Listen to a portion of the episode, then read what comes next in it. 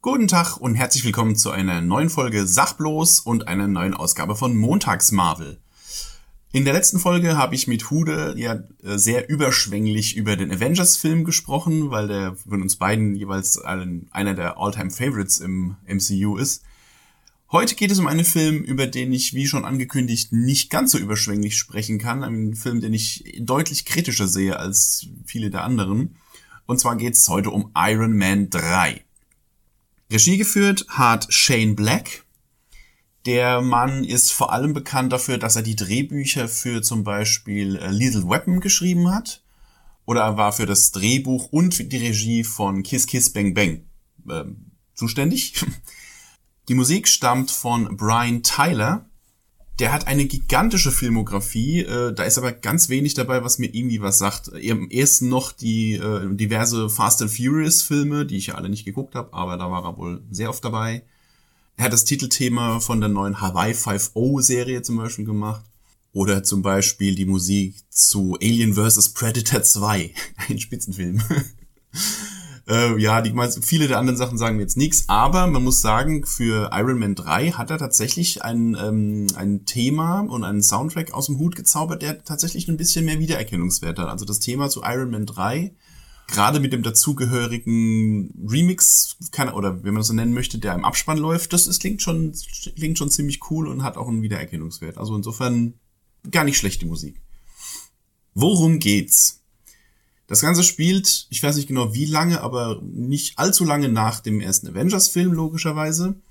Die Alien-Invasion wurde abgewehrt, nicht zuletzt durch das heldenhafte Eingreifen von Tony Stark, der die Atomrakete, die von der Regierung auf New York abgeschossen wurde, um die Alien-Bedrohung quasi final zu beenden, die er in, in das Portal, das vom Tesseract geschaffen wurde, wo die Aliens durchkamen, äh, hoch quasi die Rakete durch dieses Portal hochgetragen hat und quasi dort auch das Mutterschiff und alle Aliens quasi auf einen Schlag wegpulverisiert hat und dabei quasi fast selbst ums Leben gekommen wäre. Dieses Erlebnis nagt an Tony Stark nicht nur die Nahtoderfahrung, sondern eben auch die Erkenntnis, dass sich die Menschheit eben jetzt mit mehr als nur dem Kleinkram, der auf der Erde stattfindet, rumschlagen muss, sondern eben, dass es da draußen noch ganz viele deutlich größere und mächtigere Kräfte gibt, im Weltall und äh, dass eben das auch langsam zum Problem wird und er sieht sich dem nicht gewachsen und diese Art von Bedrohung versucht er irgendwie zu verarbeiten und äh, es gelingt ihm eher schlecht. Er verkriecht sich, wenn er nicht gerade ähm, die Welt rettet, was er irgendwie deutlich weniger tut scheinbar. Verkriecht er sich in seinem in seinem Keller und schraubt quasi an einem neuen Iron Man Anzug nach dem anderen, um sich abzulenken was dazu führt, dass er zu Beginn des Films schon am 42. Äh, Iron Man Anzug gebastelt hat, der einen neuen Kniff hat, dazu komme ich gleich. Der Film beginnt allerdings mit einer Rückblende und zwar befinden wir uns erstmal im Jahr 1999 am Silvesterabend zum neuen Millennium. Der junge Tony befindet sich auf einer Party und ähm, feiert ausgelassen, in, indem er sich eine junge Wissenschaftlerin äh, quasi als Betthäschen ausgesucht hat.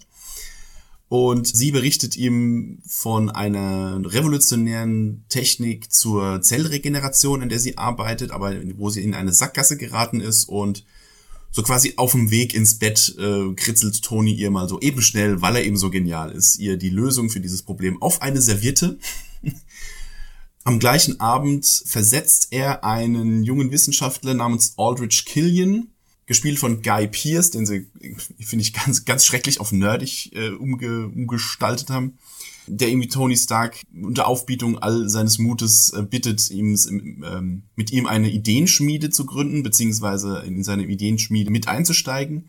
Den versetzt er, er schickt ihn quasi aufs Dach, sagt, ja, ja, ich komme gleich und dann sprechen wir drüber und lässt ihn da auf dem Dach einfach stehen. Und ja, dieses Ereignis hat nachhaltige Auswirkungen auf den jungen Aldrich Killian, Zurück in der Neuzeit, wie gesagt, Tony Stark verschanzt sich in seinem Keller und schraubt immer wieder an neuen Iron Man Anzügen und hat mitunter mit heftigen Panikattacken zu kämpfen, immer wieder, wenn ihn die Erinnerung an das Ereignis in New York mit den Chitauri äh, wieder einholt und ja, er hat eben heftige Panikattacken, die er dann nur damit unterdrücken kann, indem er sich in seinen Iron Man Anzug flüchtet und da irgendwie wieder zu Atem kommt und äh, fluchtartig die Szenerie verlässt.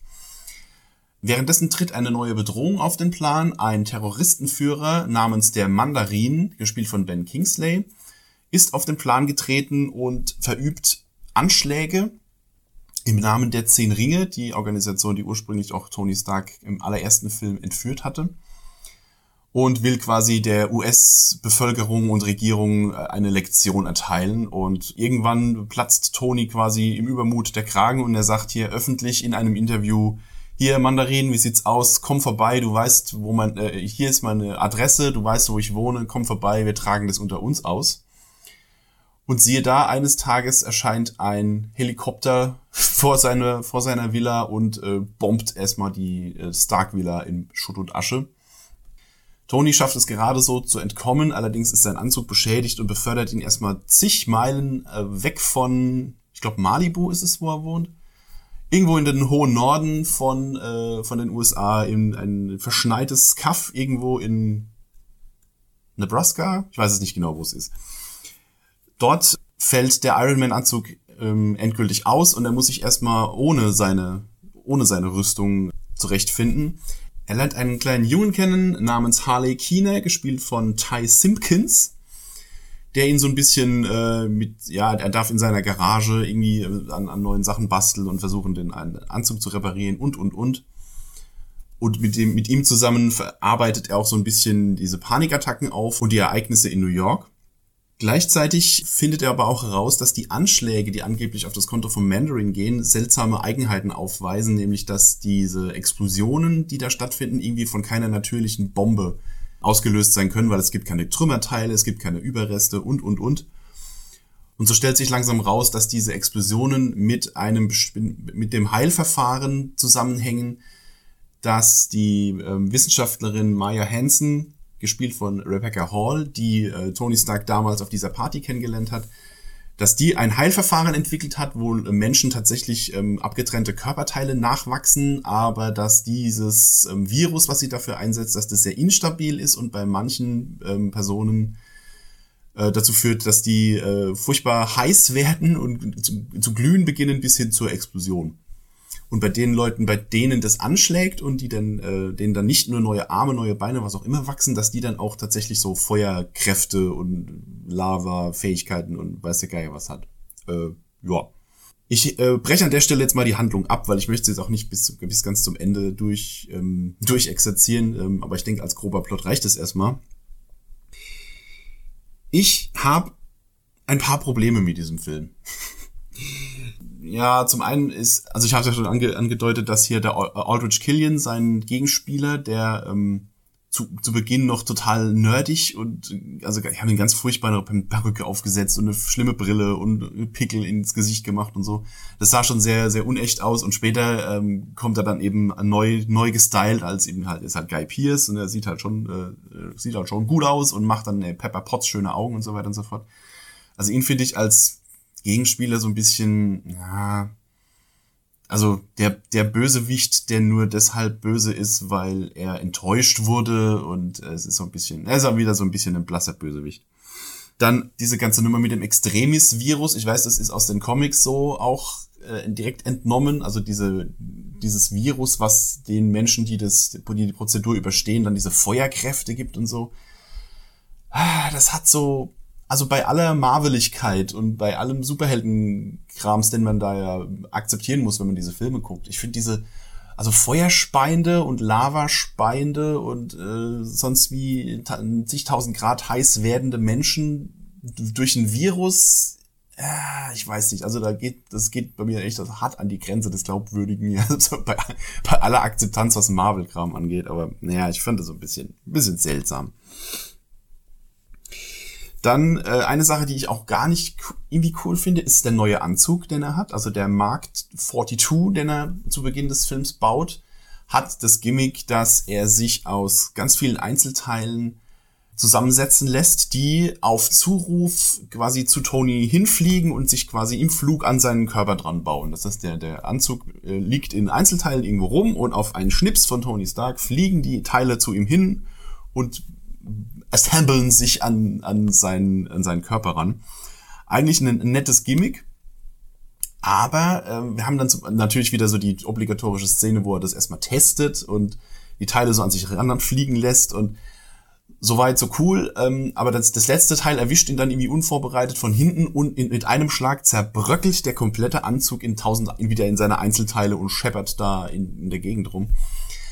Und irgendwie wirkt dieser Anzug dadurch furchtbar gakelig. So, also, ne, so, wenn man mal den ersten Iron Man Anzug aus dem ersten Film sieht, das war noch eine, eine Rüstung, ja, er hatte das, die, er musste, er brauchte Roboter, die das Ding an ihn dran bauen und er wurde so richtig in diese, in diese Rüstung reingeschweißt, ja, also er ist quasi der unverwundbare Mann in der Eisenrüstung. Und jetzt hat er eben diese, diese, diese wackeligen, gageligen Einzelteile da an sich, wo man immer das Gefühl hat, einen Treffer und das Ding fliegt ihm wieder in tausend Fetzen vom Körper ab und da wirkt dieser Anzug einfach nicht mehr so, nicht mehr so wehrhaft wie äh, vorher noch. Und weiß ich nicht, ist vielleicht eine Geschmacksfrage, aber ich fand das, ich fand das irgendwie nicht cool. Und außerdem mochte ich halt immer diese, diese Tony, äh, der, der Anzug wird an Tony so angeschraubt. Ich mochte diese Szenen halt immer, die fallen jetzt halt eben dadurch auch weg. Naja. Der Iron Man Anzug hat noch eine weitere Neuerung, und zwar sind diese Anzüge mittlerweile fernsteuerbar. Das ist auch so eine Sache, die ich sehr, sehr kritisch sehe, weil wir äh, haben dann tatsächlich irgendwann Szenen, wo ähm, quasi der Anzug völlig im Alleingang den Tag rettet und Tony quasi nur daneben steht mit so einem Headset auf, wo das ganze Ding zwar aus der Ferne steuert, aber er ist eben nicht mehr selbst im Geschehen. Er begibt sich nicht mehr selber in Gefahr und äh, schickt quasi eine Drohne los und irgendwie kratzt das so ein bisschen an der an der Heldenhaftigkeit von Iron Man, weil es, ich meine, es macht ja den Helden aus, dass er sich selber in Gefahr begibt, um äh, andere zu retten und wenn er halt einfach nur eine Drohne losschickt, ist das irgendwie, finde ich das irgendwie lame. Das, ähm, ich meine, klar, später am, im, im, großen Finale kommt dann die Szene, wo quasi alle 42 Iron Man Anzüge im Alleingang darum fliegen und habt also quasi diese, diese Iron Army, die er da hat, oder Iron Legion heißt es, glaube ich die dann äh, da rumfliegen und da quasi so ein gigantisches Feuerwerk an, an, an Iron Man Action da abfeuern. Ähm, aber die sind halt eben alle nicht, es sind halt alles nur Drohnen, wenn man so will. Und dann fragt man sich halt schon, braucht's, braucht's Iron Man, braucht's Tony Stark eigentlich noch, wenn die Anzüge im Alleingang genauso gut sind wie er, wenn er das Ding steuert und Klar, die werden zu Scharen vom Himmel geholt, aber eben nur, weil's da, weil in der, im großen Finale halt ein bisschen was explodieren muss. Deswegen werden halt auch ein paar von den Anzügen abgeschossen, aber im Großen und Ganzen können die das Gleiche, als wenn er da mit drin säße. Und, hm, ich, ist ein, ist ein komisches, äh, komisches Feature, was sie Gott sei Dank ja später dann auch wieder haben fallen lassen.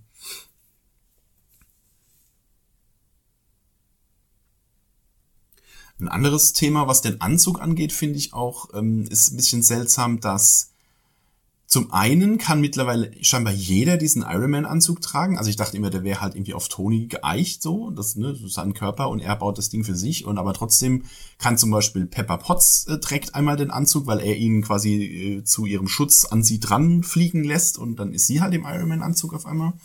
Später wird zum Beispiel der US-Präsident mit der War Machine-Rüstung, beziehungsweise der Iron Patriot-Rüstung, wie er ja in dem Film heißt, ähm, äh, entführt, weil die Rüstung ferngesteuert wird und er wird einfach nur der Präsident da reingesteckt und die fliegt dann mit ihm davon. Also es scheint, dieser, dieser Anzug ist jetzt irgendwie für jeden gemacht. Im Gegensatz dazu, im großen Finale, wenn alle Anzüge angeflogen kommen und äh, Rhodey sagt zu äh, Tony, ja, jetzt geht's endlich los, komm, gib mir einen Anzug. Und äh, Tony sagt, nein, nein, der ist nur auf mich kalibriert. Man denkt so, äh, nein. da saß schon Pepper drin und äh, der Präsident und auch noch einer von den Bösen hat sich auch schon den Anzug geklaut und also irgendwie, hm, ist er jetzt auf ihn kalibriert oder kann den jetzt jeder anziehen? Das ist so ein bisschen, war so ein bisschen sehr plot-convenient, äh, wann das wie geregelt wird. So, fand ich ein bisschen seltsam. Die Sache mit Tonys Panikattacken ist so ein Ding. Ähm, in den Comics ist es ja wohl so, dass Tony Stark ähm, krass alkoholabhängig wird irgendwann. Also es hat halt ein richtiges Alkoholproblem. Das wurde ja auch im Iron Man 2 schon angedeutet, wo er sich da besäuft auf der Party und dann da irgendwie völlig verantwortungslos im Suff mit der Iron Man Rüstung da auf Flaschen schießt und so. Das sollte da wohl an, schon angedeutet werden und jetzt im dritten Film ausgebaut werden. Aber da wir uns ja mittlerweile unter der Schirmherrschaft von Disney befinden, was die Marvel-Filme angeht, wurde das den, äh, wurde denen das Thema Alkoholismus wohl ein bisschen zu heikel und deswegen wurde das halt abgewandelt. Also er hat zwar trotzdem seine Aussetzer und ist nicht mehr zurechnungsfähig, aber eben nicht wegen Alkoholkonsum, sondern aufgrund seiner, ja, also ein posttraumatisches Stresssyndrom, wenn man so will. Okay, ist für die Handlung jetzt eigentlich fast egal, aber es, es hätte Tony halt eben so ein, ein bisschen eine dunklere, eine dunklere Schattierung verpasst, wenn er eben dieses Alkoholproblem gehabt hätte. Und jetzt hat er halt diese Panikattacken, die er dann aber auch im Laufe des Films relativ bald wieder überwindet. ja, weiß ich, also ist okay, diese Abänderung, aber ich hätte es mal interessant gefunden, wie sie mit dem Thema Alkoholismus tatsächlich umgegangen wären, wenn sie es äh, durchgezogen hätten. Eine coole Nummer fand ich ähm, die Sache mit dem Mandarin. Wir sind ja hier im Spoiler-Territorium, deswegen sage ich es jetzt einfach mal. Der Mandarin, gespielt von Ben Kingsley, er stellt sich halt eben raus, dass es eben nicht der wahre Mandarin ist, sondern dass er quasi nur ein Schauspieler ist, der sich vor die Kamera setzt und diese Terroristenvideos dreht, der ansonsten ein ziemlich versoffener Lappen ist, aber eben diese Rolle spielt. Und das war also im Kino, war das ein, ein ziemlich cooler Twist weil der vorher immer böse und hier äh, mit Exekutionsvideos und, und und dann stellt er sich halt als dieser als dieser Volltrottel raus, der quasi nur diese Rolle spielt. Das fand ich eigentlich schon ganz geil. Ähm, wo Leute sich ja aufgeregt haben, weil irgendwann Aldrich Killian in seinem Bösewicht-Monolog am Ende dann sagt, ich bin der wahre Mandarin. Und dann alle sagen so, nee, der Mandarin ist ein äh, ich glaube, im Original ist er halt ähm, Asiate irgendwie und ähm, da sagt er, nee, du bist nicht der Mandarin. da haben sich, glaube ich, viele Fans da irgendwie aufgeregt. Ich glaube, es war aber eher so gedacht, dass er halt sagt, die wahre Bedrohung bin eigentlich ich und nicht äh, dieser, dieser Fuzzi da, sondern es geht um mich, ich bin hier der eigentliche Terrorist, aber dass er eben sagt, ich bin der Mandarin, mh, mm, ja, kann man missverstehen. Äh, ich weiß nicht, ob es wirklich so gedacht war. Jedenfalls haben sie es dann im Endeffekt so hingebogen, weil wir werden ja den wahren, den wirklich wahren Mandarin dann im Shang-Chi-Film kennenlernen. Irgendwann 2021, 22, keine Ahnung, wann der rauskommt. Eine, eine coole Szene fand ich tatsächlich, als Tony versucht, ohne den Anzug die Basis vom ähm, von Aldrich Killian, beziehungsweise vermeintlich vom Mandarin zu infiltrieren und sich dann quasi nur mit den mit seinen technischen Skills und dem Material, was er in so einem handelsüblichen Baumarkt äh, zusammenkriegt, sich da so, so Infiltrationsgadgets baut und dann eben diese, diese Anlage da infiltriert und da die Wachmänner ausschaltet. Das war eine ganz coole Nummer. Das hat Spaß gemacht. Ähm, ansonsten bin ich jetzt eigentlich kein so riesengroßer Freund davon, äh, wenn so ein Film darauf aufbaut, dem Helden erstmal gleich mal die Kräfte zu nehmen und ihn dann quasi nur als Mensch zu zeigen und wie er ohne seine Kräfte klarkommt und so. Wo ich dann denke so, ja, das ist mal ganz schön, aber eigentlich möchte ich einen Iron Man Film sehen, um Iron Man Action zu erleben. Und dann kriegt er halt relativ am also im ersten Drittel des Films kriegt er halt direkt den Anzug abgenommen und muss dann erstmal alleine da ähm, zurechtkommen und dann nur mit dem kleinen Jungen, der auch ja, so mittelnervig ist, hat die ganze Zeit seine, seine Dialoge dazu ähm, zu halten. Ich weiß nicht, bin da, bin da zwiegespannt. Vielleicht war es auch einfach zu viel, weil ich glaube, in der gleichen Zeit, als Iron Man 3 rauskam, kam auch ähm, X-Men, nee, also nicht X-Men, Wolverine, Weg des Kriegers.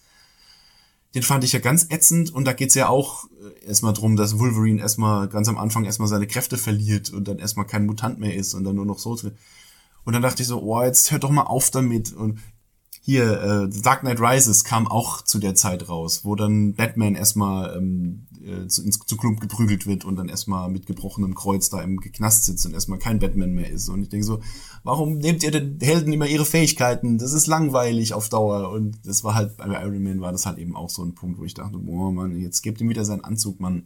ich find's doof. Aber das ist vielleicht auch Geschmackssache. Vielleicht wollen die Leute einfach mehr Tony Stark ohne Anzug sehen. Ich weiß es nicht. Boah, ich habe jetzt nur noch so ein paar Kleinigkeiten, die irgendwie seltsam waren. Ähm, ich, wie gesagt, ich fand diese, diese Feuer, diese Feuer-Extremis-Gegenspiele alle so ein bisschen zu sehr Fantasy für, ein, für einen Iron Man-Film. Die hätten, glaube ich, finde ich, irgendwie besser in nach Tor gepasst, aber gut, ist halt so. Ja, was halt auch so ein bisschen seltsam ist, dass, ähm, ja, dass Tony zwar am Schluss den großen Bosskampf gegen Aldrich Killian als Feuermensch hat, wo er sich erstmal versucht, da mit mehreren Anzügen gegen den zu behaupten und äh, ihn dann quasi zu besiegen, was er nicht schafft, sondern der regeneriert sich halt immer wieder durch das Extremis-Virus.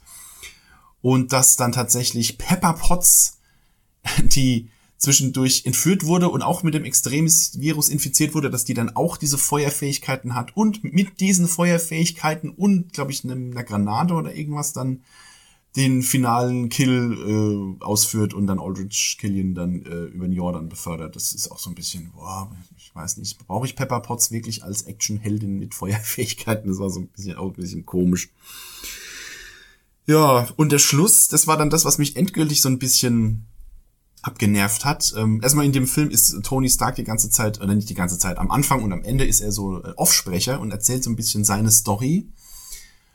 Und am Schluss kommt dann so ein, so ein Part, wo er dann sagt, ja, das war die Geschichte und ähm, ich habe es natürlich geschafft, ähm, Pepper zu heilen. Ähm, es wird dann so offscreen irgendwie erklärt, dass er äh, ja wusste, wie man das, wie man das äh, wieder rückgängig macht mit diesen, mit diesen Feuerfähigkeiten und das, ähm, klar, er hat das an ursprünglich auf diese Serviette gekritzelt und hat das so im Vorbeigehen gelöst ähm, bei, bei seiner Kollegin, aber ist er wirklich so genial? Ist Tony wirklich, ich meine, er ist ein technisches Genie, das ist ja etabliert, dass er, was, was Technik und, und Elektronik und solche Sachen angeht, ist er halt einfach ein, ein, ein Wunderkind und ein, ein Genie. Aber ist er halt eben auch auf, auf Biologie und Zellmolekulargenetik und so, ist er da eben auch so genial? Also, wow, er ist halt wirklich ein, ein, ein echtes Multi, Multi-Universal-Genie, ja. Und ja, also eben im Vorbeigehen hat er eben ähm, Pepper Potts geheilt von diesem Extremis und weil er gerade dabei ist, sagt er, ja, wo ich, er sagt es auch tatsächlich so, so, wo ich schon dabei bin, warum da aufhören, sagt er, glaube ich, und ähm, ja, lässt sich mal eben schnell die Granatsplitter aus der Brust operieren äh, und dann eben keinen keinen Arc-Reaktor mehr braucht, der die von seinem Herzen fernhält. Also er hat sich mal eben schnell im Schlussmonolog des Films offscreen mal eben schnell von seiner zentralen Schwäche und von seinem Dilemma befreit. So dieses Dilemma von wegen, dass die, die Technik, die, äh, die ihm quasi seine Superhelden, äh, seine Superkräfte gibt, im Anführungszeichen, dass die ihn auch am Leben erhält durch diese, durch diesen Elektromagneten, der den Granatsplitter fernhält. Das hat er mal eben schnell offscreen so weggemacht. Und äh, ich weiß nicht, das fand ich so, das fand ich so doof. Ich meine, wenn das, das, wenn das ein zentrales ähm, Element des Films gewesen wäre, dass er versucht, sich davon zu befreien und vielleicht ein paar Mal scheitert und bla bla bla. Aber einfach so, ja, das habe ich jetzt auch weggemacht. Das fand ich doof. Das fand ich voll doof. Und dann sein letzter Satz, wo er dann sagt so, ja, selbst wenn ihr mir meine ganzen technischen Spielzeuge abnehmt, dann bin ich immer noch Iron Man. Und ich dachte so, nö, bist du nicht. Du bist, wie schon in Avengers erwähnt, du bist äh, Milliardär und Philanthrop und Genie und Frauenschwarm und alles, aber du bist eben nicht mehr Iron Man. Vielleicht war ich zu dem Zeitpunkt des Films auch schon so schlecht gelaunt, dass ich ihm diesen, diesen Satz nicht mehr gegönnt habe, aber ich, ich weiß auch nicht, ich fand es irgendwie doof. Ja, also alles in allem ist das ein Film, den ich durchaus ja, ich weiß auch nicht, konnte, ich finde ich finde das jetzt wie gespalten. Man kann den durchaus gucken, der hat seine schönen Stellen, auch wie immer. Die Dialoge sind gut. Äh, Shane Black ist ja bekannt dafür, dass er gute Dialoge schreibt. Das merkt man ja auch hier an Lethal Weapon und so weiter und so fort. Das ist alles okay. Tony Stark ist cool wie immer. Aber der Film hat eben so paar Stellen, wo ich immer denke so, nee, irgendwie, ja, irgendwie stoße ich mich da dran. So. Mag mein eigener Geschmack sein, aber Iron Man 3 ist tatsächlich einer der Filme im MCU, wo ich mich schon das meiste drüber, äh, mit, mit am meisten drüber aufgeregt habe, weil er so viele blöde Stellen hat. Aber gut, ihr könnt ja gerne mal kommentieren, wie ihr denn so fandet. Ich lasse mich gerne eines Besseren überzeugen, aber ähm, ich, wie gesagt, Iron Man 3 ist einer der von denen, die ich tatsächlich am wenigsten mag von den MCU-Filmen. Vielleicht auch im direkten Vergleich zu Avengers, der ja vorher kam, war das halt so ein bisschen Abfall. Man weiß es nicht. Also kein, kein Abfall im Sinne von Müll, sondern Abfall im Sinne von ein Gefälle findet statt. Wir haben wieder eine Post-Credit-Scene, natürlich. Die trägt jetzt nichts groß zum, zur Handlung an sich bei. Man sieht halt nur, dass Tony, der die ganze Zeit den Offsprecher gemacht hat im Film, die, diesen Monolog quasi seinem Therapeuten hält. Und der Therapeut stellt sich als Bruce Banner raus. der das, der das äh, Ganze verschlafen hat und dann sowas sagt wie, äh, ich, ich bin nicht so eine Art von Doktor. ja, war nett. Netter Gag, trägt allerdings in dem Fall mal nichts zum großen Ganzen bei, aber da kommen wir dann bei anderen Filmen wieder zu. Ja, das war's. Wie gesagt, diesmal nicht ganz so, war nie nicht ganz so mit happy mit dem Film, aber wie gesagt, ihr dürft gerne mal sagen, was ihr davon haltet. Nächste Woche geht's dann weiter mit Thor, in Klammer 2, The Dark World oder The Dark Kingdom, je nachdem in welchem Land man lebt. Und wenn es euch gefallen hat, äh, gerne wieder reinhören beim nächsten Mal. Ich sage Tschüss, ich wünsche euch einen wunderschönen Abend, Mittag, Morgen, wann auch immer ihr euch das angehört habt. Und wir hören uns in der nächsten Folge. Bis dann dann.